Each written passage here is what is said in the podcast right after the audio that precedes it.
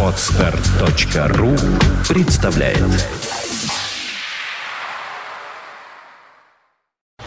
You are listening. You're listening to Internet Radio Fontanka FM. Fontanka FM. В студии у микрофона Андрей Меньшенин. Что означает подобное сочетание людей в студии у микрофона? Только одно. То, что в эфире... Я буду тянуть время, чтобы поставить заставочку. Передача Да-да-да. на букву Э. А вторая буква Экипаж. именно. Ну и где отбивка? Че Где? опять она? Вот, От винта. адская машина. Вот. Экипаж на Фонтанка FM. Да, Да, модная музыка пошла. Привет. Э, привет, Дима. Сегодня у нас нет Сергея, так что обычный наш экипаж, э, можно сказать, почти что дуэтом сегодня споем. Э, вот, э, Сергей настолько суров, что отбыл в Челябинск, о чем известил во всех Только самые соцсетях. суровые парни отправляются в Челябинск. Да, да, да, вот. Улетел, в общем, он, надеюсь, вернется к следующему эфиру. А тем временем, ты знаешь, что у нас была анонсирована замечательная абсолютно тема, которая звучала как «Над Петербургом на вертолете». Но, к сожалению, э, тот человек, который должен был быть у нас в гостях в студии, э, его призвала столица. Вот. К счастью, на помощь нам приходит отличное изобретение человечества, которое называется телефон, э, которое, собственно, поможет нам, э, несмотря ни на что, его э, сегодня в студии э, услышать. Вот. Такие чудеса нас ожидают. Надеюсь, что, Дмитрий, ты совладаешь с чудом техники под названием телефона, собственно, сможешь эти Слушай, ты цифры меня набрать. их эксплуатируешь просто не по-человечески, Ну, не, пол, не пол по-детски. помыл, теперь давай. Сначала появляется Андрей Мишин в студии и говорит, а поставь мне видео. Я лезу ставить ему видео, а на видео, между прочим, очень красивая девушка. Ну, подожди, Меня интригу. это дестабилизирует. Подожди, я не могу так. Потом, говорит, вымой пол в студии нечисто. Мою пол. А теперь он говорит, что еще по телефону звони. Ну, Ты всё- используешь всё меня как уборщицу и секретаршу в одном лице. Слушай, ну, не, не бесплатно, с другой стороны. Как-то не бесплатно. Ну, так, что сейчас прозвучало? Ну как же, ты же зато имеешь возможность со мной общаться, это же замечательно. А, ну, в общем, да. Вот, с другой стороны. Вот, я на самом деле тебе очень тонко намекаю, что, может быть, ты уже совершишь волшебные пасы руками, и, что случится и у нас появится третий человек таким образом в студии в эфире прямо. Что, ты хочешь, чтобы я прямо сейчас начал набирать? Ну, потому что, да, у нас а вот, тема пожалуйста, заявлена. э, третий человек в студии. Э, не, не совсем тот, который... Тем не менее, мы, конечно, ему рады тоже. Вот. Но э, нам нужен тот вот, который был заявлен в анонсе. Он у нас особенный. Вот. Так а что нужно сделать для этого? Позвонить, вот номер у тебя на листочке. Тот, который внизу, который. А, второй, начинается. Давай, давай, ты умеешь, я, я в тебя верю. Вот. А пока Дмитрий набирает, Вот знаешь, так же люди Богу каждый день молятся, говорят, давай, давай, мы в тебя верим. Соверши нам чудо, мы в тебя верим, давай, давай, давай. ну ты же совершишь чудо. Эх, ладно, Андрей Меньшенин. Ну, как будто ты мог этого не сделать. Вот. Мог. Э, так. Как, как э, Давай гласил... рассказывай про самолеты нам лучше. Как, гла- как гласил один, один э, рекламный плакат, слышь, работать. Вот. но на самом деле про самолеты э, мы на сегодня, наверное, вот забудем. Вот такой необычный у нас эфир. Сегодня мы будем говорить э, про совсем другие летательные средства, э, которые для многих э, тоже являются загадкой. Например, я сам э, относительно недавно узнал, как вообще это все работает. Э, И вот до э, какого-то определенного момента не мог даже понять, по какому принципу-то собственно, такие воздушные суда поднимаются в воздух. Вот, называются они вертолеты и говорят, что, собственно, вот тот винт, который у них основной вращается, что на самом деле каждая лопасть этого винта это своеобразное крыло. Вот. Э, И поэтому именно сегодня мы будем говорить про вертолетную авиацию. Вот. Но будем говорить об этом чуть попозже, видимо. А, Как только сможем подключить, э, дозвониться вот до нашего заслуженного Вадима пилота Валерьевича, России, да? да, Вадима Валерьевича Базыкина. А, вот, совсем скоро, надеюсь, это случится. На самом деле, э, есть и без этого тоже о чем поговорить, как ты, наверное, можешь. Э, Мы о вертолете, да, сейчас? Я пока звонил, я все прослушал. Да, мы сегодня будем говорить о вертолетах, а про самолеты мы на сегодня забываем. Вот эти удивительные винтокрылые машины. Да, вот ты знаешь, как они летают вообще? Чудом.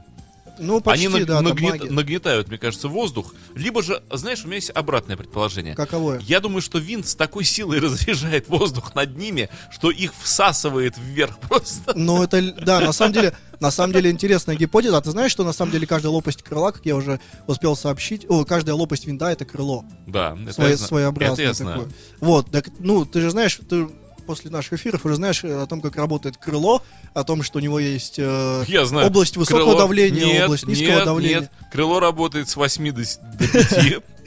С перерывом, перерывом на, на на обед. И два дня выходных вот так работает любое крыло. Но только не в России, Ну, его подожди, здесь мне, мне кажется, я время. дес- действительно сделал правильное открытие в адрес вертолетов по поводу разряжения воздушного пространства над вертолетом. Ну, в какой-то степени да, потому Куда что его и так и работает. вверх. Да, ну не то чтобы засасывает, Засасывает, скорее, так. на самом деле он просто опирается о воздух и поднимается таким образом вверх. Вот это ложная теория. Это- Это хорошо. Ра- раньше так люди Ну думали. подожди, так это и работает. Или ты хочешь э, уподобиться одному известному э, пользователю Твиттера, я не думаю, что должен его называть, э, который недавно со всей страстью и эмоциями заявил о том, что все, что мы до этого знали, неправда, и на самом деле это э, Солнце и остальная вся Вселенная вращается вокруг Земли. Э, Я знаю этого пользу. Это какой-то папа римский 14 века. Ну да, только живущий в России в 21 Реинкарнация. видимо. Вот, на самом деле. Но мы э, действительно будем говорить про вертолеты. На самом деле, вертолет, он, э, в частности, прекрасен тем, как мне тут рассказали заядлые э, пилоты вертолетов, о том, что, э, значит, если у вас э, откажет двигатель, э, и, собственно, что случается с самолетом в этом случае, мы э, знаем, он начинает планировать, и э, он должен найти некую площадку э, для посадки. Она должна быть ровная, без э, различных э, на ней объектов, в которые он теоретически может врезаться, и желательно, чтобы она была асфальтированная. Допустим, та же автодорога, если самолет небольшой, он может там э, смело сесть. Что касается вертолета, то здесь в какой-то мере все проще. Э, При том, что у него э, отказывает двигатель, он может сесть на авторотации, но при этом ему не нужна вот эта огромная площадка. Он э, приземляется на э, нашу э, земную твердь со скоростью буквально 0 км в час. Андрей Меньшенин, заканчивай свои антинаучные Я только самые. разошелся. Земная твердь это блин, а сейчас масленица, поэтому земную твердь можно съесть. У нас на связи, между прочим. Вадим Валерьевич, Да. я так понимаю. Добрый вечер. Вадим Валерьевич, добрый вечер. Здравствуйте. Здравствуйте. Да, вот, собственно, вы в эфире, в эфире нашего экипажа на Фонтанке FM. Э, Я надеюсь, что как-нибудь все-таки в следующий раз вам удастся к нам э, приехать в студию, так сказать, по, по- э, участвовать непосредственно. Вот, но тем не менее, сегодня попробуем сделать это э, по телефону. Вот. Э, Вадим Валерьевич Базыкин, если кто не знает, это наш, наверное, пожалуй, самый знаменитый вертолетчик Петербурга, заслуженный пилот России, э, вот, который, э, насколько я знаю, очень много э, лет, э, если не ошибаюсь, десятков даже лет э, пилотирует Ми-8, э, легендарный советский и российский вертолет. Вот, Вадим Валерьевич, э, ну Да, вот, да. н- начнем с такого вопроса. У нас э, Петербург наш замечательный во всех отношениях э, издавна называют там различными столицами. Говорят, что это морская столица, там культурная столица. В какой-то э, период времени даже считалась криминальная. Но я так понимаю, что никогда не было у нее славы вертолетной столицы. Вот э, поправьте меня, если, если это не так. Ну, напрасно надо бы, конечно. Дело в том, что э, в 91 году это самый первый город в России, э, над которым э, уже было получено разрешение Генерального штаба э, России э, для полетов над э, этим городом, над, над Ленинградом, над Санкт-Петербургом. Вот этим как раз мы занимались с 91 года. Мы начали реставрацию э, Петропавловской крепости, Мгм. снимали э, сначала вот золотое яблоко, шар, да, э, потом ангела, потом устанавливали ангела, а потом все доминанты города э, тоже и корабль, вот эти все кресты э, на храмах города Санкт-Петербурга. И вот с 91 года мы законодатели МОД полетов над э, городами России.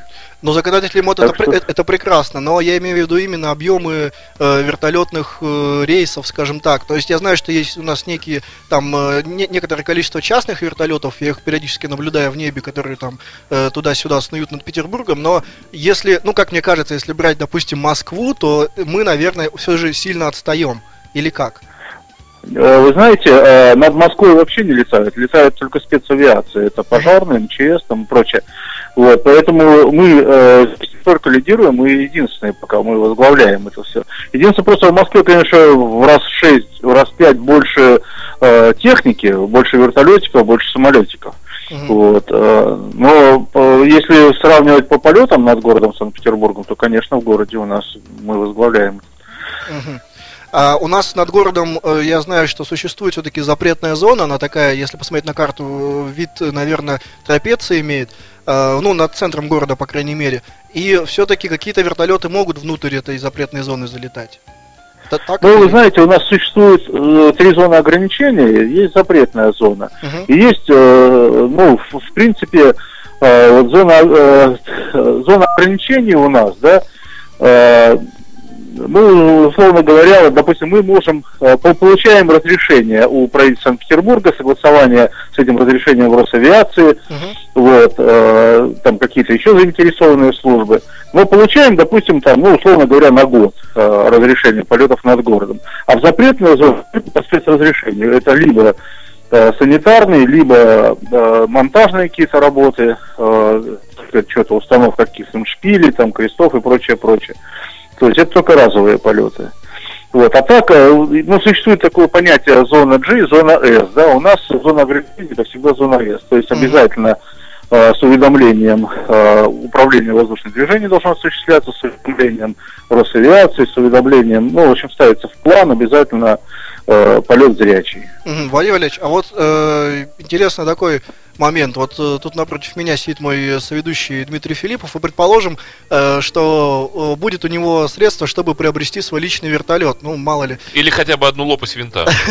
Ну, предположим, все-таки вертолет. Вот. И захочется ему, скажем, из Пулково совершать периодический вояж к Петропавловской крепости, где у нас есть вертолетная площадка. Возможно ли вот частному лицу получить разрешение на полеты такие?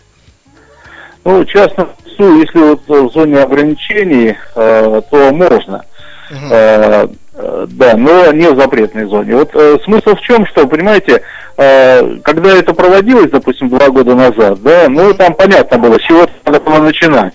Вот, сейчас, э, в принципе, мы уже разгулялись, рассмотрелись, и, конечно, хочется уже и в запретную зону.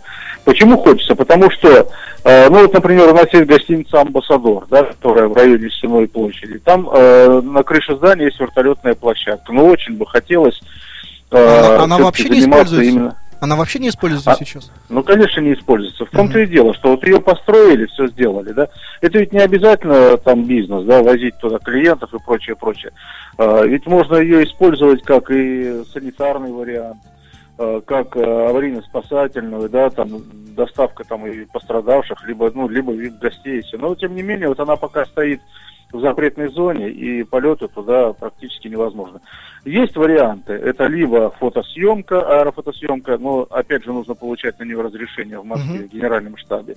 Либо тушение там пожаров каких-то, да, чего вот, нельзя никак там, либо еще там есть там э, парочка вариантов, но ни один из них не подходит. Вот. А, а если, допустим, это идет а, собственник, просто купил вертолет и хочет, это практически вообще невозможно. Вот. Хотя надо. Вот, ну, сейчас вот мы выступаем инициаторами, чтобы все-таки вот эти вот рекомендации к использованию uh-huh. э, воздушного пространства над городом Санкт-Петербургом, то, что раньше называлось инструкцией, да, вот несли какие-то изменения. Во-первых, вот в белые ночи хотя бы до 23 часов, чтобы разрешали, да, эти полеты над рекой Нева там и прочее. И на крыше здания, поскольку там площадки строятся, они ведь должны использоваться. Ну да, конечно же. А у нас э, вообще площадки, вот вы говорили, есть некие, которые не используются. Я слышал что-то о строительстве э, нескольких площадок вдоль кольцевой автодороги. Есть ну, ли они есть такие? И, нет, есть у нас и на кольцевой дороге, конечно, только они так пока мертвым грузом лежат. Есть на крыше здания, вот, например, там МЧСовское здание, там больницы, прямо на крышах. Но они опять же не используются. Есть вот в амбассадоре тоже mm-hmm. очень сладкая площадка, и возили бы и людей бы, все. Но тоже нельзя, поскольку это запретная зона. Но это, в принципе, уже такой день, даже не завтрашний, день сегодняшний, поэтому надо сейчас э, там проявлять инициативу и потихоньку-потихоньку ну, пробивать. А вот вы, вы, не, вы несколько уже площадок перечислили, а сколько там их всего получается? Ну, чтобы понимать, там это 10, 20, может быть площадок? Вообще для такого города, как Санкт-Петербург, э, необходимо 25-30 площадок. А сейчас Это есть? и дебаркадеры, да, по реке Нева, угу. вот, э, тоже там можно устанавливать. Ну, а второй шаг, это и с заправками предусматривать вертолетами. Мгм. чтобы не, не, э, э, возвращаться всем вдруг там одновременно там в одно время э, в район Пулков, да, а чтобы было просто по периметру где-то города, по кольцевым дорогам подсесть, заправиться и выполнять дальше задачи. А вот, вот сейчас действующих площадок сколько есть в Питере? Ну, действующие площадки у нас сейчас э, морской, э, э, значит, яхт-клуб, э, потом э, Газпром нефть, да, вот, которая возле Медного всадника, Петропавловская крепость. Э, ну и сейчас вроде бы как э, снова будет открываться, может быть, Цыпкова, там 4-5 площадки. Андрей, у нас радиослушатели задают традиционные вопросы, в общем, напрашивается. И, конечно же, их интересует прежде всего безопасность вертолета как транспортного средства. Ага, ну вот, Владимир Валерьевич, можете рассказать, что случится, если вот э, такая нештатная ситуация? Я немножко начал уже рассказывать, но, правда, Дмитрий меня прер- прервал в тот момент. Э, что случится, если вот э, самый, наверное, страшный отказ на вертолете, это, собственно, отказ двигателя? Что будет в этом случае? Ну, э, в городе Санкт-Петербурге все-таки попроще. У нас очень много рек и каналов, М. поэтому нам предусмотрено по инструкции, естественно, производить посадку на водную часть, да, вот, ну, либо где-то на пустыри. Только то, э, при одном условии, что там, конечно, не было ни людей, никого. Вот, это раз. Во-вторых, э, ну, существует же, э, ну, вопрос по- поднялся правильно, потому что вы не сможете взлететь, если у вас нет нескольких видов страховок. И одна из них это страховка третьих лиц, то есть э, страховка тех, на кого может э, упасть этот вертолет. Вот. Дело в том, что э, если говорить о вертолете Ми-8, да, это очень крупная машина, и поэтому прекрасно понимаем, там должны быть очень серьезные ограничения. Все-таки 13 тонн, 12-13 тонн. А все, что касается маленьких, большой беды они для города не сделают. То есть больших разрушений, условно говоря, вот, э, просто там статистику, которые были вот, ну, в Кейптауне, там в Вашингтоне, э, в Нью-Йорке, еще в ряде городов, да, там больших разрушений, конечно, не случается. Но, к сожалению, человеческие жертвы практически всегда присутствуют. Вот. Но я опять же говорю, вот большой беды не случается. То есть эти Мгм. маленькие вертолеты большой беды не приносят. И Но- поэтому Мгм. А есть же, есть же там Это способ, есть же способ, ну, там некие авторотации и так далее для посадки. Конечно, конечно. Это обязательно должны быть предусмотрены э, вот подобные посадки только, ну, над Санкт-Петербургом, только на водную э, часть, э, чтобы там, не цепляли там ни людей, там никого. Вот. Это однозначно. То есть, ну и при этом техника, я вам честно скажу, что, э, ну, во-первых, полеты непродолжительные, ну, 20 минут, 15 минут, да, то есть там не успеет ничего. То есть любой там отказик, он сначала там всегда будет время осмыслить его, там где-нибудь произвести посадку. Вот, это во-первых. Во-вторых, техника а, сейчас, правда, очень надежная, поверьте, очень надежная. И 90, э, скажем, 90-95% э, все случается из-за человеческого фактора. Здесь отказывает чаще всего человек. Поэтому нужно просто обращать внимание, если вы купили э, вертолетик, да, что это не значит, что вы купили еще умение летать. То есть надо очень э, тщательно подходить, и задача Росавиации отсеивать э, ну, вот таких любителей, которые еще не понимают. Э, Вот, ну, кстати, Да, про, про обучение. Э, Нам, у нас тут вот относительно недавно, буквально пару эфиров назад, был еще такой замечательный человек Сергей Иванов, он э, пилот авиации общего назначения, он, э, собственно, э, говорил о том, что э, там достаточно продолжительное время, по-моему, нужно учиться на пилота самолета, но э, довольно, э, как бы это сказать, наверное, в какой-то степени сложнее и дороже будет на пилота вертолета. А вот с чем это связано? Неужели так сложно летать на вертолете? Вертолет э, динамически неустойчивый аппарат. Э, На нем, конечно, гораздо сложнее. Ну, я не могу перечислить во сколько раз, но гораздо сложнее. Это совершенно, э, совершенно другое, другое обучение. То есть, ну, порядка 40 часов вам нужно для того, э, ну, 10 часов вам нужно однозначно, чтобы вы смогли сами хоть как-то подняться, криво полететь в поле где-то, да. 40 часов вам дается на то, чтобы вы уже были летчиком-любителем. Но я вам скажу, например, э, другое. Вот в коммерческой авиации, в линейной авиации, где выпускают ну, нормальных летчиков, да, я имею в виду любителей, а профессионалов, Мгм. Значит, э, раньше давалось 500 часов. Ты должен налетать, и только тогда ты получаешь допуск к активному пилотированию. А так ты сидишь, э, по сути дела, только-только набираешься опытом. А, Значит, сегодняшние авиакомпании, когда принимают на работу людей, 150 часов порядка тебе нужно да, это для допуска к активному пилотированию. Тогда ты можешь называться и то только вторым пилотом. А вы сразу покупаете технику, где вы сразу садитесь с командиром. И поэтому здесь нужно понимать, что пока вы, ну, для себя нужно порожек устанавливать очень серьезный. Я так полагаю, для каждого человека кому-то 200 часов достаточно, а кому-то 500. Здесь невозможно так вот угадать. Но лучше э, перестраховаться, честно вам скажу. Я бы вот, например, делал, э, ну вот у меня тоже бывает там вторые полутормозные, да, но одного я вот 200, другого 500. Но здесь надо просто, вот это и называется методика летного обучения. Здесь вот Мгм. инструкторской работы должно быть очень много. А для полетов над Санкт-Петербургом, да, где можно сделать, э, скажем так, вот беду, вот, здесь, мне кажется, однозначно нужно по максимальной вилке делать. Мгм. Но есть какой-то минимум, вот э, какое-то количество часов, которые нужно налетать, чтобы выдали официальное разрешение э, из Росавиации, что ты можешь сам летать? Ну, понимаете, э, 40 часов у вас есть пилотское свидетельство. Мгм.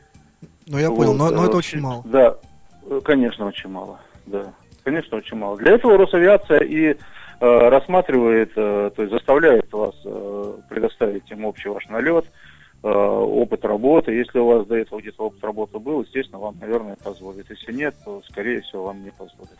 Мгм. Я понял. А над городом э, я знаю, что в какой-то степени, наверное, тяжелее летать, да, собственно, а- особенно над Петербургом, может быть. Э, я вот слышал э, такую, такой тезис, что из-за высотных зданий. Так ли это? Вы знаете, над городом э, восторженнее летать. Вот это вот, э, в этом опасность и таится. Понимаете, когда вы летаете над таким прекрасным городом, вы прекрасно понимаете, что это, ну, по сути дела, вот второй Рим, да, А, может быть, даже в чем-то и краше. Естественно, там просто ни о чем другом не думаешь. Все время улыбка, все время хочется там стихи читать, песни петь, да. Вот, и, естественно, это как внешний раздражитель, то есть, наоборот, у вас еще отнимает там процентов 30 внимания. Вот. э, Ну, а здание, ну как здание, вы же все равно ниже 300 метров, во-первых, полеты над городом Санкт-Петербургом запрещены. Мгм. То есть, ну, а к вышке, естественно, вы же вышку видите, вы сами, наверное, не подойдете. Мгм. Вот. э, То есть здесь э, маршрутики определенные, там заблудиться-то невозможно над городом Санкт-Петербургом. Во-первых, летать только в такую погоду, в хорошую, зрячую, да, Мгм. а во-вторых, э, ну, маршруты ограничены рекой Нева. Вот, пожалуйста, свистите, идите. Мгм. Владимир Валерьевич, ну я, я Идет, знаю... да, ага. Ну, хорошо, закончите мысль, что вы еще хотели сказать. Ну, просто, понимаете, когда вот одновременно 5-6 вертолетов, да, тогда сложно. Нужно будет как-то расходиться по реке Мгм. Нева. Мгм. Вот, э, а так нормально все. Я понял. Ну Вот я знаю из вашей практики, когда вы э, совершаете полеты там, ну, скажем так, не, необычные с точки зрения, э, наверное, как это себе обыватели представляют, э, когда нужно полететь и кого-то там найти каких-нибудь рыбаков или э, бывает, э, чтобы отвезти кого-то в больницу срочно. Э, я так понимаю, что там уже наверняка метеоусловия учитываются в последнюю очередь, или как? Ну, э, вы знаете, э, если это не город, э, то да, там в принципе бывает такое, что вообще даже не смотрим на метеоусловия. В городе, конечно, такого нет. То есть в городе, ну понятно, что там может быть не на 300 метров, да, но если доставить человека надо, допустим, в больницу, какую-нибудь там вот детский ожоговый, там где, либо ну вот на авангардный, значит, либо вот у нас третья ну, скорой помощи, да, вот эта больница. Ну, да, там, конечно, ну, в любом случае, конечно, нельзя безумствовать, и лететь можно только при том условии, если ты видишь что-то впереди, понимаете, если вы уверены, там, вот. Но Ну, вот вам- говоря, там, если Вам, хотя бы вам, вам при каких условиях, э, вам при каких самых плохих условиях приходилось летать? И, и что это был за случай? А, Ну, у меня был такой вариант, когда мы э, потерпевших бедствия ребят везли э, в больницу, э, но где-то видимость была где-то, ну, километра два, наверное, да. Мгм. То есть это для города это, конечно, там критическая видимость, там минимум. Мгм. Вот. Ну а так летали, конечно, рыбаков спасаем всегда же в плохую погоду. Там видимость, ну, буквально там 300 метров, 400 метров. Это Мгм. для скоростного, скажем, для скоростной машины это практически уже э, это нулевая считается. Я понял. А для, э, ну, когда вам приходится лететь, собственно, э, в такие места, э, где нужно спасти рыбаков, э, вас не раздражает э, тот момент, что, ну вот, э, нашли себе, что называется, приключений, и вот из-за них приходится лететь, там, рискуя жизнью? Да нет, не раздражает. Дело в том, что, понимаете, ведь э, рыбалка в большинстве случаев это та же самая поэзия, только с удочкой в руке. Э, люди-то приходят туда за вдохновением, понимаете, все ж лучше, чем вот купить. Э, поэтому пусть рыбачат. Единственное, просто нужно понимать, что для Финского залива и для Ладоги самое страшное, это даже не оттепель, а просто повороты ветра. Надо очень следить за поворотами ветра. Если ветер меняется, значит, льдину, ну, 99%, это очень большая вероятность, да, будет отрывать. Поэтому надо привязать себя как кордовую модель, да, вот к берегу, там буквально в зоне видимости метров 200, не больше. И слышать треск льда. Если где-то трескается, сразу надо срываться и бежать как можно дальше как можно быстрее. Я так понимаю, что сейчас, наверное, как раз начинается вот тот период, когда у вас будет больше всего работы, потому что близится теплое время, сейчас оттепель уже, собственно, и, наверное, будет ломаться лед. Ну, конечно, да. Если на Ладоге его практически э, с нашей стороны, э, там немножечко только вот э, в районе Кабоны там где-то есть припаи, да, но люди все-таки понимают, что у нас практически сплошные антициклоны, да, угу. ни одного циклончика почти не было, нет устойчивого льда, то на Финском-то заливе вот маркизовые лужи особенно есть. Либо вот э, на самом Финском заливе в районе Соснового Бора, да, люди выходят. Там очень надо быть аккуратненьким.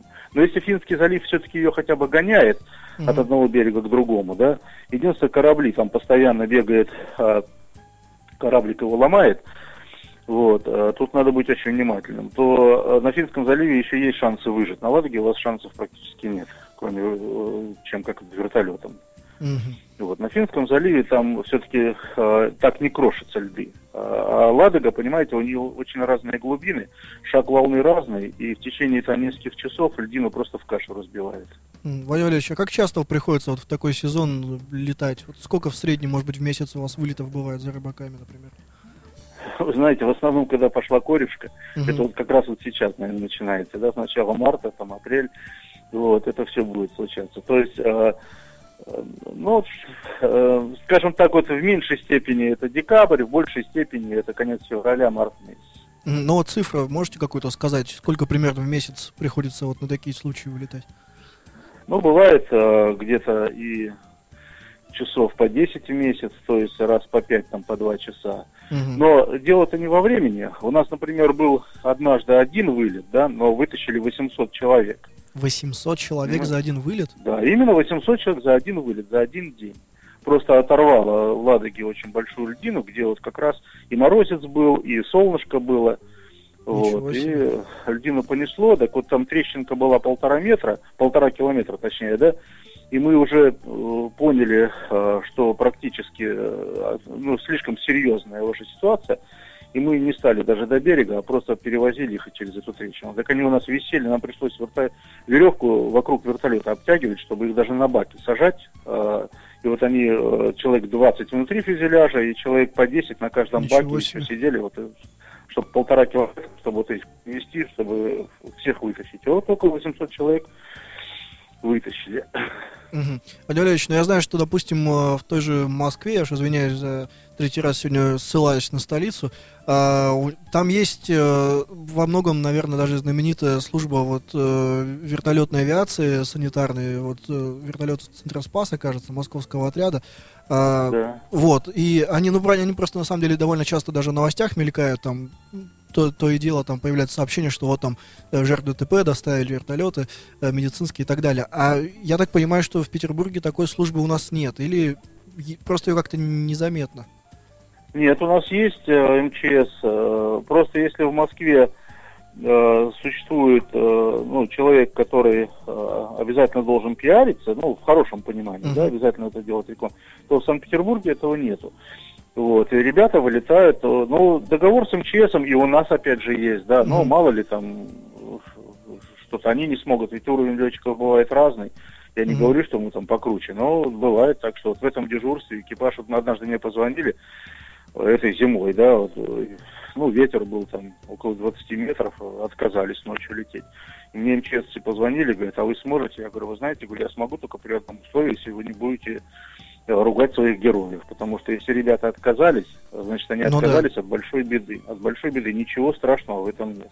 Да, да. Вот, э, это дело такое наживное, понимаете. Завтра он сможет сделать то, что я не смогу сделать. Поэтому Ну ничего да, страшного, давайте я слетаю. Может быть, вы сможете как-то вот тогда пару слов рассказать, потому что, честно, я вот э, э, а- о авиации МЧС э, петербургской вообще, честно говоря, мало что знаю. То есть на каких вертолетах они летают, сколько у нас машин, если вы знаете об этом. Как часто они, может быть, Ну, летают. Э, Ну, все заявки, естественно, идут через МЧС, да, Мгм. и 90% э, вылетают именно вот ребята с МЧС. У них там три машинки, они стоят э, в районе Пулково. Технологический, технологический график работы практически круглые сутки. Мгм. Э, Вот с прош- до прошлого года, да, они стояли где-то там на куличках, на отшибе, естественно, в каком-то поле, там, Воголатово.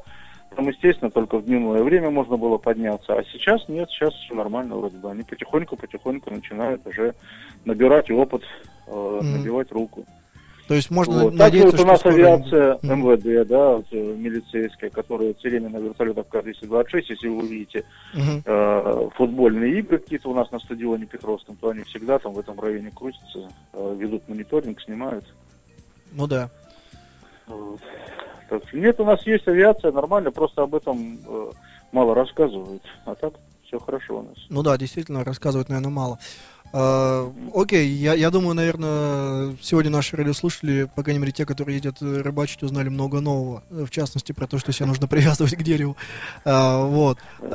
Окей, а, хорошо, Владимир Валерьевич, спасибо за то, что вот смогли все-таки поприсутствовать у нас в эфире. Я э, искренне надеюсь, что как-нибудь вы сможете к нам подъехать э, в один из следующих эфиров.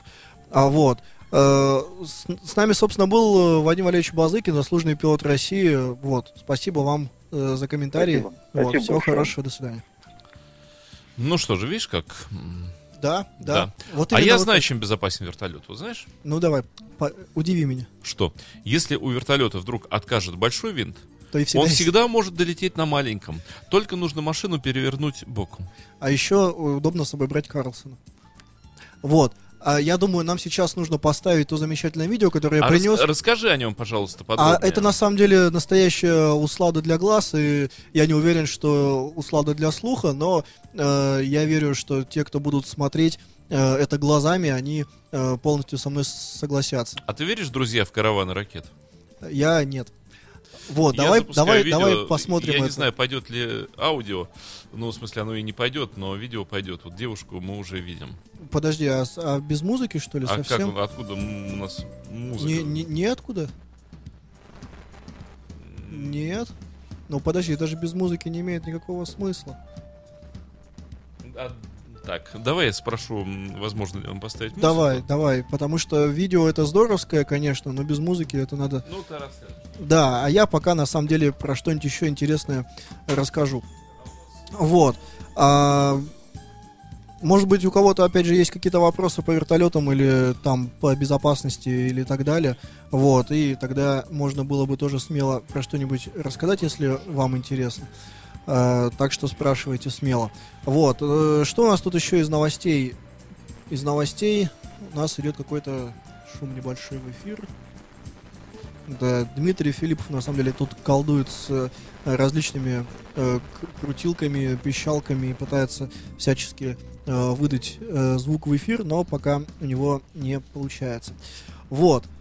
А, на самом деле, из приятных новостей, пожалуй, это то, что законопроект об установке видеорегистраторов в самолетах все-таки э, отклонили в Госдуме. Вот. Один из депутатов предлагал, э, а именно, собственно, Леонид Левин предлагал установить, представляете, э, в кабине видеорегистратор, чтобы как в автомобиле наблюдать, э, никто ли не, подозря- не, не подрезает тебя э, в воздухе.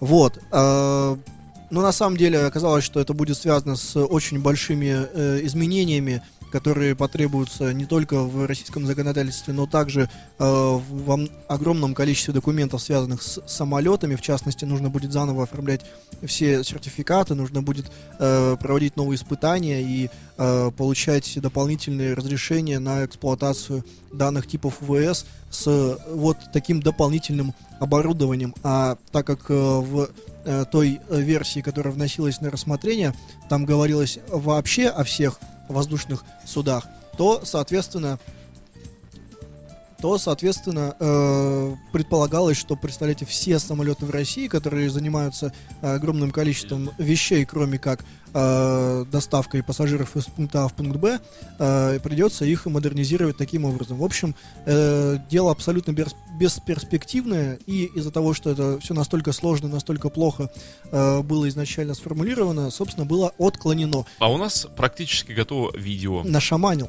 Ну, это не я, это благодаря нашим э, и Дмитрию Андрееву, и Александру Цыпину. У нас вот, например, Россия должна знать своих героев. да, у нас видео сейчас пойдет А- и вроде даже со звуком. И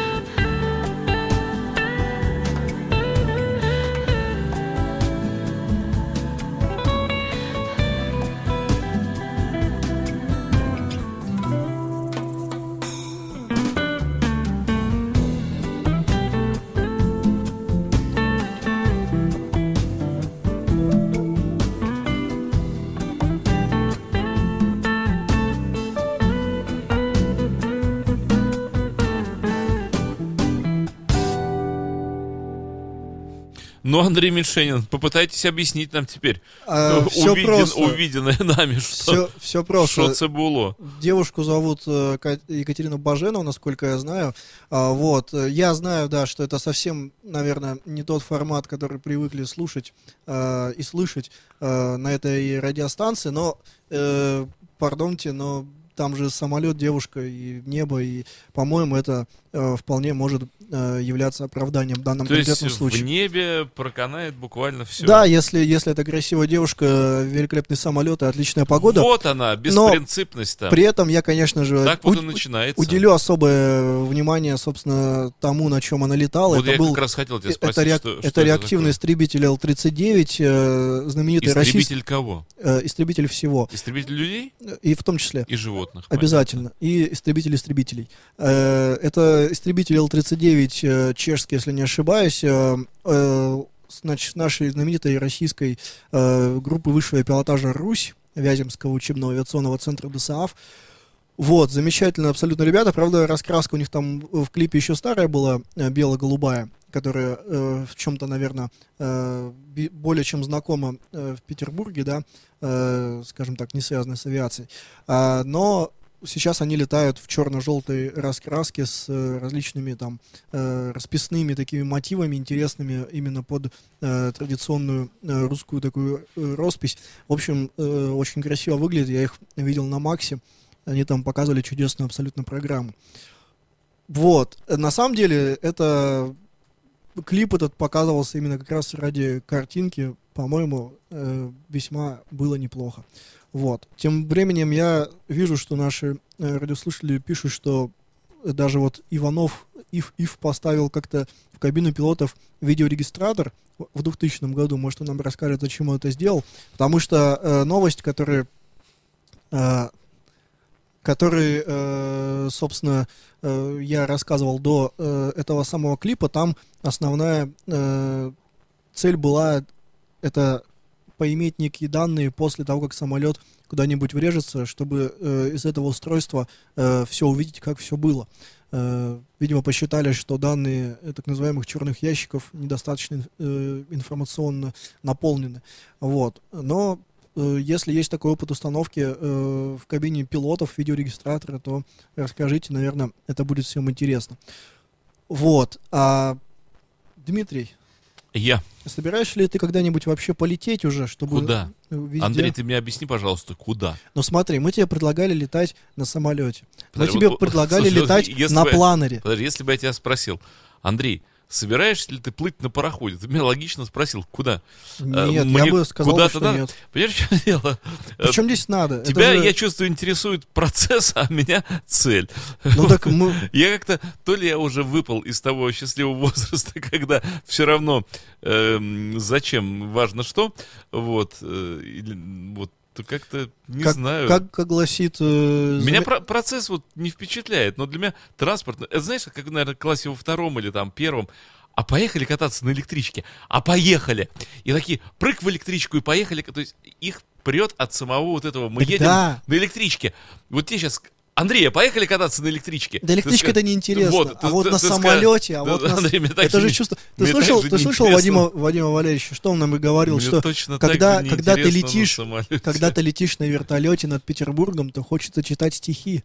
Ты слышал, что, что он тебе Мне в говорит? Петербурге хочется читать стихи и просто так. Я вот выхожу на улицу И Зодчего- сразу, да? Да, на улице Зодчего Росси я вижу эту архитектуру, и мне запросто хочется читать стихи.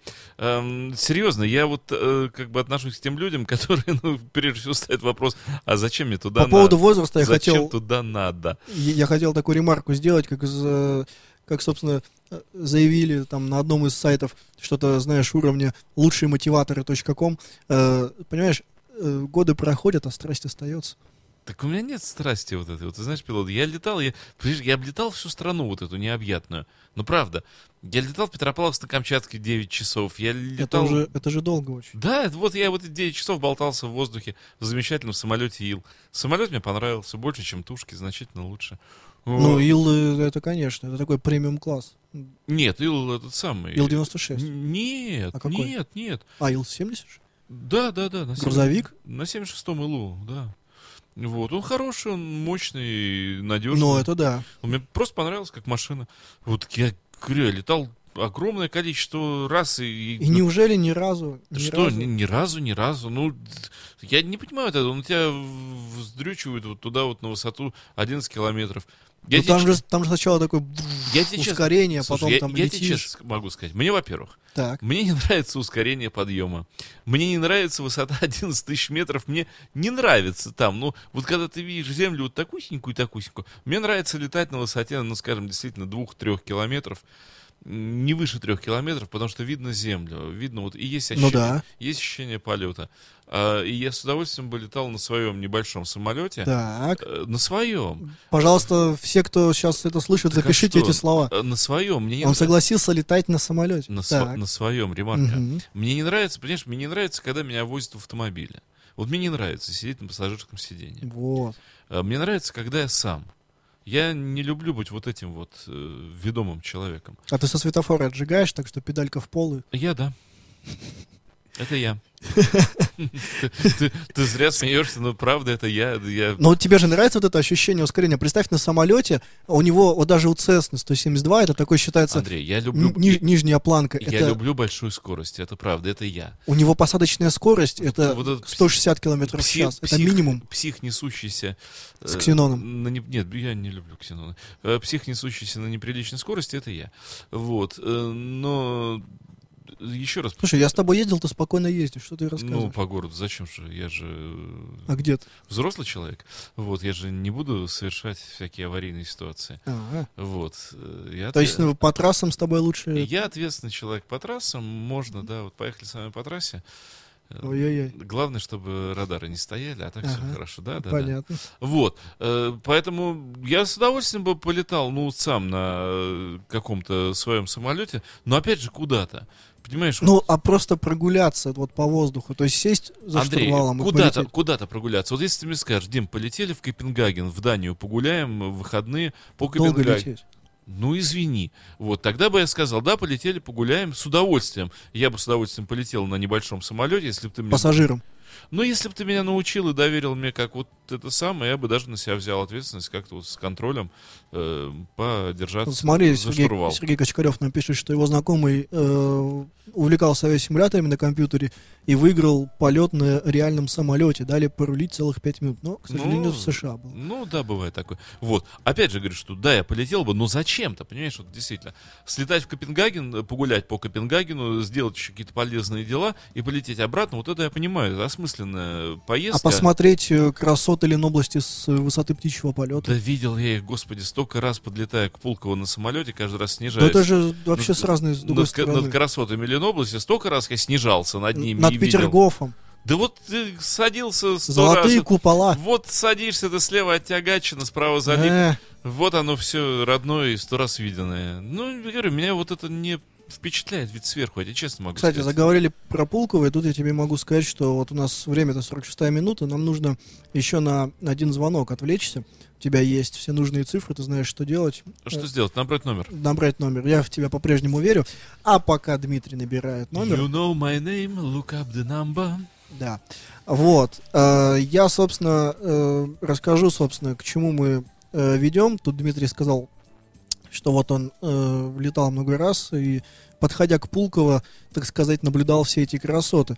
А, еще больше красоты, как вы наверняка знаете, теперь у нас есть Пулково, после того, как открылся новый терминал.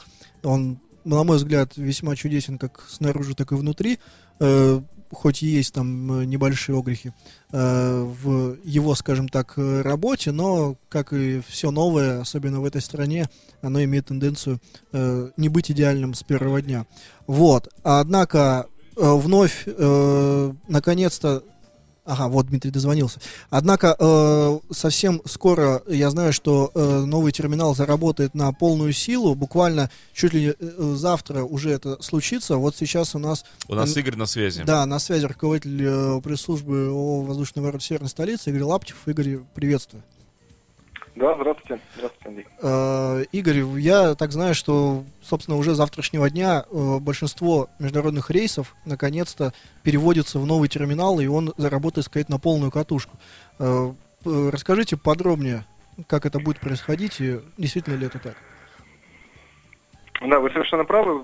Здесь ключевое слово, на которое нужно обра- обратить внимание э, радиослушателям, это большинство. На- С 27 февраля с завтрашнего дня мы переводим все международные рейсы, которые сейчас выполняются из Пулково-1 в новый терминал аэропорта, Мгм. из старого здания Пулково-1, и часть э, рейсов, которые выполняются из Пулково-2. А, а именно, я могу перечислить, э, это авиакомпании Трансаэро, Кагалым Авиа, Нордстар, Эверталия, САС и ЛОТ. То есть вот э, Мгм. с завтрашнего дня эти авиакомпании перейдут из Пулково-2 в новый терминал, и полностью все авиакомпании, которые выполняли зарубежные рейсы из Пулково-1. И Пулково-1 мы закроем на реконструкцию. Мгм. И когда же его откроют в следующий раз, Пулково-1? Мы рассчитываем, что это произойдет в третьем квартале текущего года. Пулково-1 Мгм. откроется после реконструкции и станет таким большим павильоном, большим залом ожидания для пассажиров, вылетающих внутренними линиями. То есть это будет чистая зона? Да, совершенно верно, это будет чистая зона. Пулково-1 будет соединен в специальные галереи, га- галереи с новым Мгм. терминалом. И пассажиры будут проходить все основные процедуры в новом терминале, да, в главном здании, предполетный досмотр, регистрацию, и затем попадать в Пулково-1, откуда после ожидания они через телетрапы смогут попасть э, на борт воздушного судна. Но у нас, э, я думаю, наверное, уже многие видели, как э, новый терминал выполнен в определенном архитектурном стиле. И, ну, наверняка, опять же, многие заметили, что не совсем он совпадает с, скажем, стилем Пулково-1. Э, Вот после реконструкции будет ли внутренность с Пулково-1 выглядеть как-то иначе? От того, ну, по сравнению с тем, как он выглядит сейчас. Вы знаете, как говорят наши коллеги из э, дирекции по строительству. А, Они говорят, что мы вернем Пулкову э, былое величие, былую красоту, которая Ого. была у него в 70-е годы, в период, когда он только-только открылся. Я попробую объяснить, что они имеют в виду. А, Мы, безусловно, обновим полностью всю, все, что касается электричества, систем оборудования, коммуникаций, а, и произведем некий редизайн внутренности Пулково-1. И он станет больше похож на Пулково-1, м, каким он был в 70-е годы, когда открылся.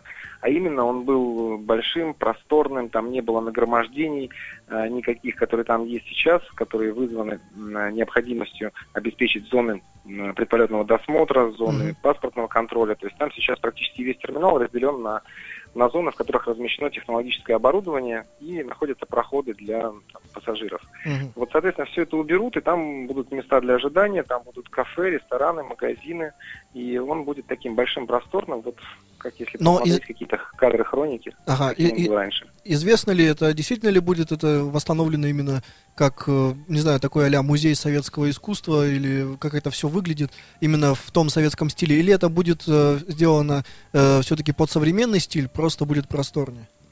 Есть ли уже Да, да, совершенно, совершенно верно. Здесь правильно говорить, это будет с- современный стиль, э, и там будет просторно. Там будет просторно, как вот э, в Пулково 40 лет назад. Вот, наверное, об этом прежде всего нужно говорить. Конечно, это не будет там музей истории э, советского стиля какого-то. Я понял. Хорошо, спасибо большое. У нас с нами на связи был руководитель пресс-службы ООО «Воздушный город Северной столицы» Игорь Лаптев, э, который рассказал о том, что завтра, э, с завтрашнего дня большинство международных рейсов будут летать из нового терминала. Но это радует. Это, конечно, радует. Наконец-то у нас на полную катушку э, заработает то, что многие давно ждали и чего хотели. Ну и вообще, любое развитие нашего города вызывает только самые положительные эмоции. Я думаю, не у тебя одного. Э, Есть ли у нас что еще У, послушать? у меня другого. Есть ли у нас что-нибудь еще послушать веселое, забойное? Вот, э, Ну, ты как- вот как, прямо как- меня ставишь так вот. э, Ну, я знаю, у тебя там фактом. всегда Есть запас. забойные? Да есть у меня забойные, но... Ты Ну. лучше расскажешь что-нибудь про самолеты. А Я много, но они летают. Ну, они эх ты. Вот, держи, вот, вот это вот забойный, вот это, смотри, вот это полет. Ну-ка, ну-ка, Вот все остальное, все твои самолеты по сравнению с этим. давай послушаем сравним.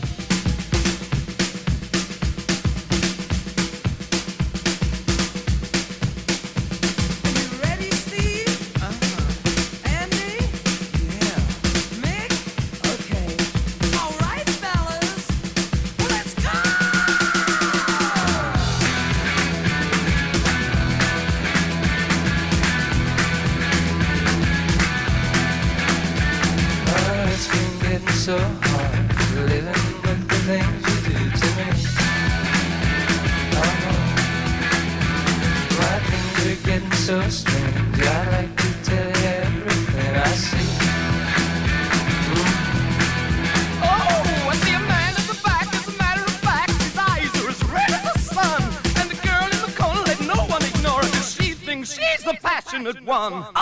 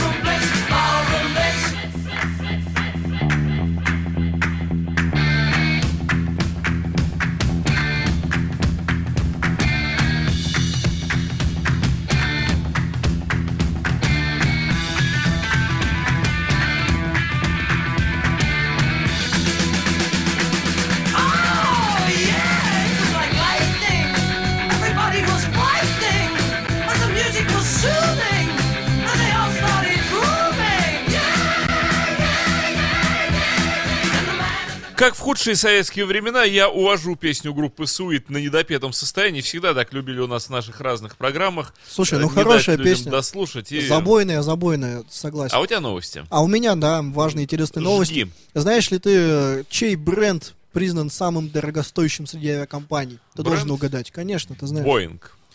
Да нет, ну авиакомпания, это же не... не... Боинг это же не авиакомпания, это же Жалко. производитель.